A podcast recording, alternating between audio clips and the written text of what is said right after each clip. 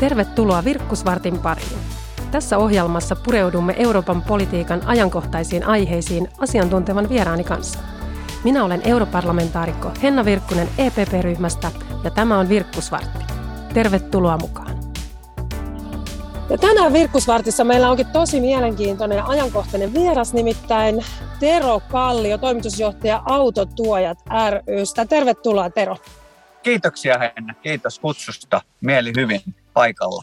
Ja ollaan itse asiassa Teron kanssa asiaan kuuluvasti molemmat tien päällä autossa. Itse istun ihan tämmöisessä perinteisessä polttomoottoriautossa. Minkälainen auto, Tero, sulla on alla? Mulla on täyssähköauto tässä alla. Mulla on ollut kevästä, kevästä lähtien niin, niin tota, tämmöinen niin sanottu sähkövatkain, eli täyssähköauto.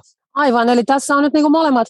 Molemmat ääripäät liikenteessä, ja puhutaan tänään Tero Kallion kanssa nimenomaan näistä liikenteen päästövähennystavoitteista. Niitähän Euroopan unionin tasolla nyt linjataan kaikkiin liikennemuotoihin, lentoliikenteeseen, meriliikenteeseen, mutta ennen kaikkea tänään puhutaan tieliikenteestä. Mutta mennään, Tero, ensin ihan tähän ajankohtaiseen ja tosi polttavaan kysymykseen tällä hetkellä, eli polttoaineen hintoihin. Polttoaineen hinnat on tällä hetkellä niin kuin ennätyskorkealla Euroopassa ja Suomessa tällä hetkellä erityisen korkeat. Nyt hallitus on vastannut tähän tilanteeseen laskemalla tätä uusiutuvan polttoaineen jakeluvelvoitetta tilapäisesti. Onko se riittävä toimi teidän näkökulmasta? No, päästöjen kannalta tietysti se ei ole hyvä toimi, mutta toisaalta ei oikein muitakaan parempia tähän tilanteeseen ole ollut. Eli hallitusta voi siitä moittia. Kuljetusala, ennen kaikkea kuljetusala, on aika isossa ahdingossa. Tässä on kuitenkin lähes eurolla noussut viime kesästä dieselin hinta, polttoaineen hinta yleisesti, niin kyllä tämä nyt varmaan tähän on oikea ratkaisu, mutta kyllähän tässä sitten taas seuraavalle hallitukselle tältäkin, niin kuin tässäkin muodossa jää aikamoinen pommi käsiin. Eli kun se sitten ensimmäinen ensimmäistä kaksikymmentäneljä tämä tilapäinen alennus loppuu, niin yhdessä yössä tammikuun tosiaan ensimmäinen päivä vuonna kaksikymmentäneljä, niin bensan hinta uhkaa, tai siis polttoaineen hinta, bensa diesel uhkaa sitten nousta noin kaksikymmentä sentillä tosiaan yön yli, että että ei tämä täysin ongelmaton ole, mutta aika harvalla parempaakaan lääkettä ehkä olisi ollut tähän tilanteeseen. No, tämähän on semmoinen asia, että mikä varmasti tulee nyt jatkumaan niin kauan, kun saadaan tämä sota loppumaan, niin energiahinnat tulee olemaan niin kuin poikkeuksellisen korkealla. Ja siihen pitää tietysti etsiä nyt sitten monia, monia eri keinoja, miten tähän vastataan. Euroopan unionin tasolla komissio on esittänyt myös yhdeksi keinoksi nyt energiansäästöä lyhyellä aikavälillä, ja siinä on ollut esityksiä siitä, että muun muassa autoilijoiden pitäisi nyt ajaa hiljaisemmilla nopeuksilla, että polttoainetta kuluisi vähemmän, ja samoin pitäisi entistä enemmän liit- siirtyä joukkoliikenteeseen, käyttää kevyttä liikennettä. Tämän tyyppisiä aika tuttuja keinoja, mutta näähän nyt sitten ei ole pitkän aikavälin keinoja, vaan pitkän aikavälin keinoja on tietysti nimenomaan se, että siirrytään entistä päästöttömämpään autoiluun, missä kulutetaan vähemmän polttoaineita ja ehkä vähemmän myös sitten jatkossa tätä bensaa ja dieseliä. Varmasti näen, että tämä, nämä on tietysti tämmöisiä ää, matalien oksien hedelmiä, voisi sanoa, että ajetaan energiatehokkaasti, valitaan kulkuneuvoja energiatehokkuuden mukaan, suositaan jalankulkua, pyöräilyä silloin, kun se on mahdollista, mutta me kaikki tiedetään, varsinkin suomalaiset, niin, että se ei aina ole mahdollista täällä Suomen maalla eikä muuallakaan maailmassa ja Euroopassa. Et me tarvitaan autoa, koska me kuljetetaan tavaroita, me kuljetetaan kerralla vähän enemmän ihmisiä. Julkinen liikenne ei ole aina vaihtoehto, eikä se ole aina saatavilla joka puolella Suomea. Ei edes aina kaikissa suuremmissa kaupungeissa välttämättä se palvelutaso on riittävä, jolloin autoa tarvitaan. Ja silloin ää, ainoa tapa esimerkiksi Suomen saavuttaa kaksikymmentäkolmekymmentä päästötavoitteet, jotka on yhdessä Ruotsin, Tanskan, Luxemburgin, Hollannin kanssa kaikkein ää, niin kuin kunnianhimoisimmat, ja jotka on viety jo pitkälti lakeihin, ja nyt sitten vielä komission esityksestä vähän tiukkenee meille Suomelle tämä niin sanottu taakanjakosektorin mukainen tavoite, niin ainoa tapa saavuttaa ne tavoitteet ilman, että polttoaineen hintaa täytyy tavalla tai toisella nostaa, on se sitten jakeluvelvoitteen kiristäminen tai joku muu toimenpide, niin on nopeampi sähköistyminen, siis liikenteen ja autokannan sähköistäminen. Ja vaikka se nyt tuntuu käyvän nopeasti, niin meidän markkina sakkaa tällä hetkellä, ja se ä, taso ei vielä ole riittävä, jotta meillä olisi vuoden kaksikymmentäkolmekymmentä tasolla niitä sähköautoja riittävästi siellä autokannassa, jotta ei tarvitse sitä polttoaineen hinnan kautta sit sitä ruuvia kiristää niin, että ihmiset liikkuisi sit vähemmän ja kuluttaisi vähemmän polttoainetta, niin sitä päästötkin olisi pienemmät. Se on aikamoinen turmion tie myös kansantalouden kannalta. Toimitusjohtaja Tero Kallio Autotuojista. Tosiaan tässä lyhyellä aikajänteellä täytyy nyt kuluttajia tulla vastaan Suomessa, niin kuin tässä aikaisemmin jo keskusteltiin, varmasti työmatkavähennykset, kilometrikorvaukset, tämän tyyppiset tulee nyt hallitukselle kyllä kiireesti tarkasteltavaksi taas, koska moni ihminen Suomessa tarvitsee autoa välttämättä työmatkoihin ja nyt kustannukset nousee, mutta pitkällä aikajänteellä ollaan nyt ja keskipitkälläkin siirtymässä kohti päästötöntä liikennettä. Viime viikolla Euroopan parlamentti äänestyksessä antoi tukensa komission esitykselle siitä, että vuonna kaksituhattakolmekymmentäviisi kaikki uudet autot, joita Euroopassa valmistetaan, pitäisi olla nollapäästöisiä autoja, eli tarkoittaa käytännössä, että niiden pitäisi olla sähkö- tai vetyautoja. Mitä tästä autotuojat ajattelee, Tero Kallio?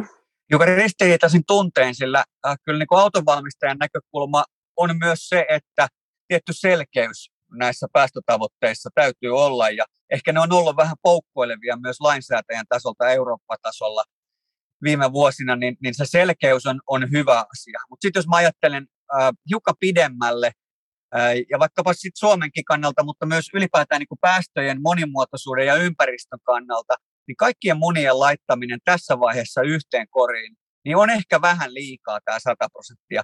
Se esitys, mikä parlamentissa oli ja, ja E P P:kin äh, esitti äänestyksessä tai äänesti sen puolesta, että äh, olisi asetettu se yhdeksänkymmentä prosenttia siellä vuonna kaksituhattakolmekymmentäviisi tämä ikään kuin nollapäästöisten autojen pakko auton valmistajille siihen valmistukseen. Ja olisi jätetty kymmenen prosenttia sitten porkkanaksi elinkaaripäästöjen kautta esimerkiksi mitattavissa, mit, niin kuin mitattavissa oleville päästöille ja semmoisille autoille, jossa on polttomoottori, mutta voidaan käyttää vaikkapa synteettistä bensiiniä, synteettistä diiseliä tai biokaasua, koska silloin oltaisiin päästy näillä synteettisellä diiselillä ja synteettisellä bensiinillä päästään nollapäästöön, mutta se on elinkaaripäästö. Pakoputken päästä tulee tietysti se päästö, minkä se auto polttaa, mutta siinä valmistusvaiheessa, kun sitä polttoainetta on tehty, niin sitä hiilidioksidia on otettu tuolta ilmakehästä just niin paljon, kun se auto sitten sitä polttoainetta polttaessaan päästää. Ja, ja, ja jotta olisi jäänyt, jäänyt autonvalmistajille, energiayhtiöille ynnä muille ää, toimijoille ikään kuin porkkana laittaa niitä miljardeja euroja siihen tuotekehitykseen näiden, näiden sähköpolttoaineiden osalta, niin tämä ikkuna olisi ollut syytä jättää auki. Joo, itse olen tästä samaa mieltä ja äänestin oman ryhmäni E P P:n mukana, niin kuin Tero Kallio tuossa viittasikin, meidän poliittisella puolueella oli tässä erilainen ehdotus, eli ehdotettiin, että yhdeksänkymmentä prosenttia uusista autoista vuonna kaksituhattakolmekymmentäviisi olisi näitä täysin nollapäästöisiä autoja, koska oltaisiin haluttu jättää nimenomaan tilaa näille vaihtoehtoisille polttoaineille, polttorimoottoriautoille, jotka käyttää ehkä biokaasua tai näitä uusia, uusia polttoaineita, ja todella iso ongelma Euroopan unionin lainsäädännössä on koko ajan, että päästöt mitataan vaan siitä pakoputken päästä, kun pitäisi päästä siihen, että katsotaan sitä koko elinkaarta, koska vuonna kaksituhattakolmekymmentäviisi kaikkia sähköä ei vielä tehdä päästöttömästi. Kuitenkaan Euroopan unionin alueella siltä vielä nyt vahvasti näyttää. Mutta tämä ei ole vielä lopu, lopullinen lainsäädäntöhän. Tämä ei, Tero Kallio, vielä ole. Ei, joo. Tämä, tämä on nyt komission ehdotus, jota Euroopan parlamentti tuki, mutta itse asiassa aika monet jäsenmaatkin tätä Just tukee. Näin. Eli muun muassa Suomen hallitus on myös ajanut tätä samaa linjaa. Kyllä, ja kyllä tässä nyt niin kuin jäsenmaiden suuntaan sitten vielä kääntyy katseet, mutta niin kuin sanoit, Suomen hallitus on ajanut tätä, tätä linjaa, joka on sillain, sillain niin kuin, äh, ristiriidassa, että meillä, meillä kuitenkin äh, halutaan, puhutaan, äh, meidän hallitus, tämäkin hallitus on puhunut tästä elinkaaripäästömallista ja biokaasusta. Mutta katsotaan, miten tässä jäsenmaat sitten vielä, vielä rätkäyttää tämän asian kanssa. Kyllä, eli tästä nyt neuvottelut käynnistyy sitten ja seuraavina kuukausina sitten nähdään, että onko tämä lopullinen ehdotus. Komissio on myös työ, myöhemmin tänä vuonna tekemässä sitten esityksen kuorma-autojen ja mahdollisesti myös linja-autojen osalta nyt uusista, uusista tiukentuvista päästönormeista myös sillä puolella. Mutta näyttää, Tero Kallio, siltä, että Suomessa kuluttajat sinänsä on varsin kiinnostuneita nyt myös sähköautoista. Että vaikka meillä on paljon satsattu biokaasuun, me ollaan uusiutuvissa polttoaineissa Euroopan unionin kärkimaa yhdessä Ruotsin kanssa, mutta sitten sähköautot kyllä kiinnostaa, mitä pullonkauloja tällä hetkellä siinä on kuluttajien kannalta, että voisi hankkia sähköauton. Joo, vielä on, vaikka siis todella paljon alkanut nyt asenteet muuttumaan sähköautoihin, että tämmöinen äh, tämmöinen niin kuin periaatteellinen vastustus tai pelko siitä, että minä en pärjää arjessani sillä sähköautolla, niin, niin se alkaa väistymään, mutta kyllähän niitäkin ihmisiä vielä paljon on. Et se on yksi tämmöinen asennepuoli. Ää, on. Ja nyt voin niin kuin itse sanoa tästä aika tuoreena täyssähköautoilijana, että et, et mä oon ladan, mulla ei ole kertaakaan vielä mennyt alle kolmekymmentä prosentin toi akku.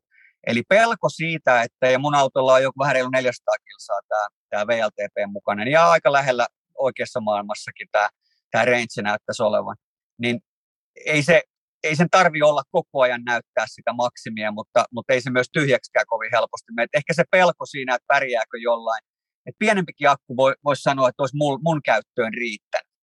Mutta sitten tota, ymmärrän, että kaikille se ei toki riitä, että on pitempiä päivämatkoja, jolloin täytyy sitten päästä pitempiä matkoja. Mutta sitten toinen on hinta, eli, eli se akkupaketti. Ja just kun ihmiset haluaa sitä pidempää rentsiä, eli halu, sitten pitää laittaa se isompi akkupaketti siihen autoon, niin se tarkoittaa sitä, että se täyssähköauto on keskihinnaltaan, Suomessa ostettu täyssähköauto on keskihinnaltaan kaksikymmentätuhatta euroa kalliimpi kuin vastaavan kokoinen polttomoottoriauto. Ja, ja jokainen ymmärtää, että kaikilla ei, kaikilla ei ole varaa, edes niin kuin kaikilla uusien autojen ostajilla ei ole varaa siihen, siihen täyssähköautoon, jolloin me tarvitaan sitä hankintakannustinta. Ja kun sanoin tuolla alussa, että ainoa tapa itse asiassa välttyä tulevaisuudessa niin kuin vielä lisääntyviltä polttoaineen hintaa korottavilta tekijöiltä on lisätä tätä sähköautojen määrää nopeammin autokannassa. Niin palaan tähän hankintakannustimeen, että se on niin kuin oikeasti, vaikka se tuntuu, että nyt, nyt se käynnistyy se sähköistyminen, mutta tänä vuonna tähän mennessä on rekisteröity neljätoista prosenttia uusista autoista täyssähköautoja. Voisi sanoa sitten kääntäen, että siellä on kahdeksankymmentäkuusi prosenttia kuitenkin autoja, jossa on polttomoottori, joko yksin tai yhdessä sähkömoottorin kanssa. Kyllä, eli tässä on nyt toisaalta ehkä autoteollisuuden puolelle edelleen terveisiä siinä, että akun kestävyys on tietysti Suomen olosuhteissa todella tärkeää, kun ajetaan pitempiäkin matkoja. Että siihen pitää edelleen tuotekehityksen siitä investoida. Ja sitten toisaalta suomalaisen yhteiskunnan puolella taas tämä latauspisteverkosto on tietysti sellainen asia, että pystyy lataamaan. Tähänhän on tulossa myös Euroopan, Euroopan tasoltakin säätelyä, mutta sitten hallituksen suunnasta odotat myös, että jonkin tyyppistä tukea myös pitäisi suunnata tähän, voi ostaa näitä kalliimpia autoja. Kyllä se näin on, että halpoja, mä oon vähän karikoiden, mutta tässä on niin kuin totuuden, ei, ei vain siemen, vaan, vaan ihan kyllä niin kuin totuus piilee siinä, että äh, halpoja käytettyjä täyssähköautoja ei valmisteta, vaan jonkun pitää se täyssähköauto uutena ostaa, jotta se on sitten myöhemmin edullisemmin käytettynä, ikään kuin no, edullisemmin vähäväkisen tai sitten semmoisen, joka ei halua käyttää auton ostoon hirveästi rahaa, niin sellaisen saatavana. Ja, ja tämä on niin kuin, että eihän me päästä siitä muna-kana-ilmiöstä ennen kuin meillä alkaa olemaan riittävä määrä autokannassa täyssähköautoja, että siellä rupeaa myös sitten edullisia käytettyjä, käytettyjä olemaan kannassa. Tämä on niin kuin tärkeä pullonkaula ymmärtää, että niitä tosiaan käytettyjä halpoja sähköautoja ei valmisteta, vaan jonkun on ostettava se, ja silloin kun se maksaa vielä tämän akkupaketin takia, sillä auton valmistajallakin se maksaa, sen auton tekeminen siis huomattavasti enemmän. Niin silloin niin kun erilaisten E U-jäsenmaissa monessa on tämä hankintakannustin. Ruotsissa seitsemän tonnia, Saksassa yhdeksän tonnia. Meilläkin on kaksi tonnia, mutta ne rajaukset on aika tiukat. Meillä on ihan hyvät työsuhdeautopuolella kannustimet, mutta tämä yksityishenkilöiden kannustin, niin tämä täytyy tässä lähivuosina saada kuntoon, koska se näyttää sitten sen kulmakertoimen, että miten tämä sähköistyminen lähtee sinne vuotta kaksituhattakolmekymmentä kohti etenemään. Et meillä on mahdollisuus vielä saada lähes miljoona sähköautoa, täyssähköautoa tähän autokantaan, jos esimerkiksi seuraava hallitus on tässä heti alusta saakka hereillä. Eikä sen tarvi olla kuin yhden vaalikauden mittainen se hankinta. Aivan, Tero Kallio. Eli tässä on nyt monta, monta asiaa, miten voidaan edistää tätä liikenteen sähköistymistä ja ennen kaikkea sähköautojen hankintaa. Mutta nyt monella ihmisellä on myös se tilanne ollut tässä viime kuukausina, että kun on innostunut sitten hankkimaan uutta autoa, niin itse asiassa tällä hetkellähän odotusajat on todella pitkät kaikissa autoissa. Pitää paikkansa. Tämä on, meillä oli jo ennen tätä Venäjän barbaarista aggressiota, niin meillä oli sitä ennen jo viime keväästä lähtien, kun koronasta yhteiskunta ja maailma alkoi ikään kuin avautumaan ja kysyntä palautu, palautumaan, niin alkoi tulemaan tätä komponenttipulaa, eli, eli oli nämä puolijohteet, mutta sitten muunlaisia komponentteja myös, josta rupesi olla autovalmistajalla pulaa. Ja nyt on tietysti sitten tämän, tämän Venäjän aggression ja barbaarimaisen käytöksen takia, niin, niin, niin tuota, tilanne on pahentunut ja, ja nyt näyttää hiljalleen siltä, että et, et tämän vuoden lopussa pystytään toimittamaan paremmin autoja kuin viime, tämän vuoden ensimmäisellä kahdella neljänneksellä ja sitten ensi vuonna tilanne paranee taas lisää. Mutta kyllä tämä nyt hetken aikaa on tässä tällaista, että polttoaineen hintojenkin takia niin, niin, äh, kysyntä on kovaa sähköautoille, äh, tarjonta ei pysty sitä vielä niin kuin mätsäämään, mutta mä uskon, että vuoden kaksikymmentäneljä alusta niin rupeaa sitten niin kuin tilanne normalisoituu ja tarjonta pystyy mätsäämään. Ja sitten vielä yksi asia pitää muistaa, että kyllä autonvalmistajat katsoo vähän niitä markkinoita, missä on reilummat hankintatuet, niin sinne ne suuntaa niitä, niitä tukia. Et mä oon monta kertaa sanonut, että Norja on hyvä huono esimerkki, koska Norjalla on rahaa niin paljon laittaa näihin tukiin. Nyt mä oon kyllä san, sanon, että mä oon ollut väärässä. Ei, ei meillä ole oikein mitään muuta keinoa kuin, kuin tota, nämä kannustimet päästä niihin tavoitteisiin ja sitten välttyä niiltä polttoaineen hintaan vaikuttavilta korotuksista. On sitten jakeluvelvoitteen korottaminen tai joku muu kuin nämä hankintatuet. Ne vähän maksaa, mutta ei meidän nyt ihan Norjan summia täydy laittaa niihin jatkossakaan. Kyllä, eli tältä näyttää nyt autotuojien Tero Kallion näkökulmasta, että sähköistymistä täytyy voimakkaammin edistää täällä henkilöautoliikenteessä, mutta samalla tietenkin täytyy sitten varmistaa myös Myös muut vaihtoehtoiset polttoaineet ja muut tämmöiset ympäristöystävälliset tavat, että niilläkin jää, jää tilaa. Sellaisia asioita, minkä eteen nyt Euroopan unionin tasolla täytyy edelleenkin tehdä työtä, on juuri tämä, mihin viittasit, puolijohteiden saatavuus. Eli siinähän nyt on eurooppalainen iso teollisuusaloite käynnissä, että halutaan lisätä Euroopan valmistusta tältä osin. Ja toinen on tietysti tämä koko sähköautoiluun liittyvä akkuteollisuus. Että tällä hetkellähän se ei ole kestävällä pohjalla. Että tavoitteena on luoda kokonaan eurooppalainen arvoketju tässä, että voitaisiin louhia sekä raaka-aineet Euroopassa, tuottaa täällä akut, käyttää ja kierrättää ne edelleenkin, että saataisiin tämä koko elinkaari siinäkin kestävälle pohjalle. Tämä on musiikkia lievälinkolalaiselle korvalleni.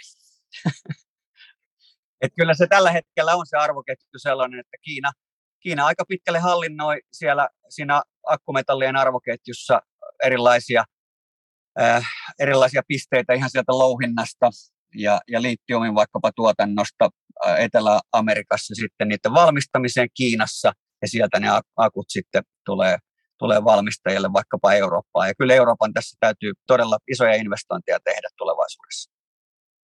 Näin on. Eli pitkä matka on vielä siinä, että päästäisiin kohti päästötöntä liikennettä. Liikenne tuottaa kaksikymmentäviisi prosenttia Euroopan unionin päästöistä ja se on ainoa sektori, missä myös päästöt on koko ajan kasvaneet. Eli haasteet on tosi isot, mutta täällä autopuolella ne on otettu nyt tosissaan ja niitä kohti yritetään nyt sitten mennä ja toimia tarvitaan niin teollisuudessa, Suomen tasolla kuin Euroopankin tasolla tässä. Ja kiitos Tero Kallio, toimitusjohtaja autotuojista. Te olette tässä työssä tiiviisti mukana. Kiitos.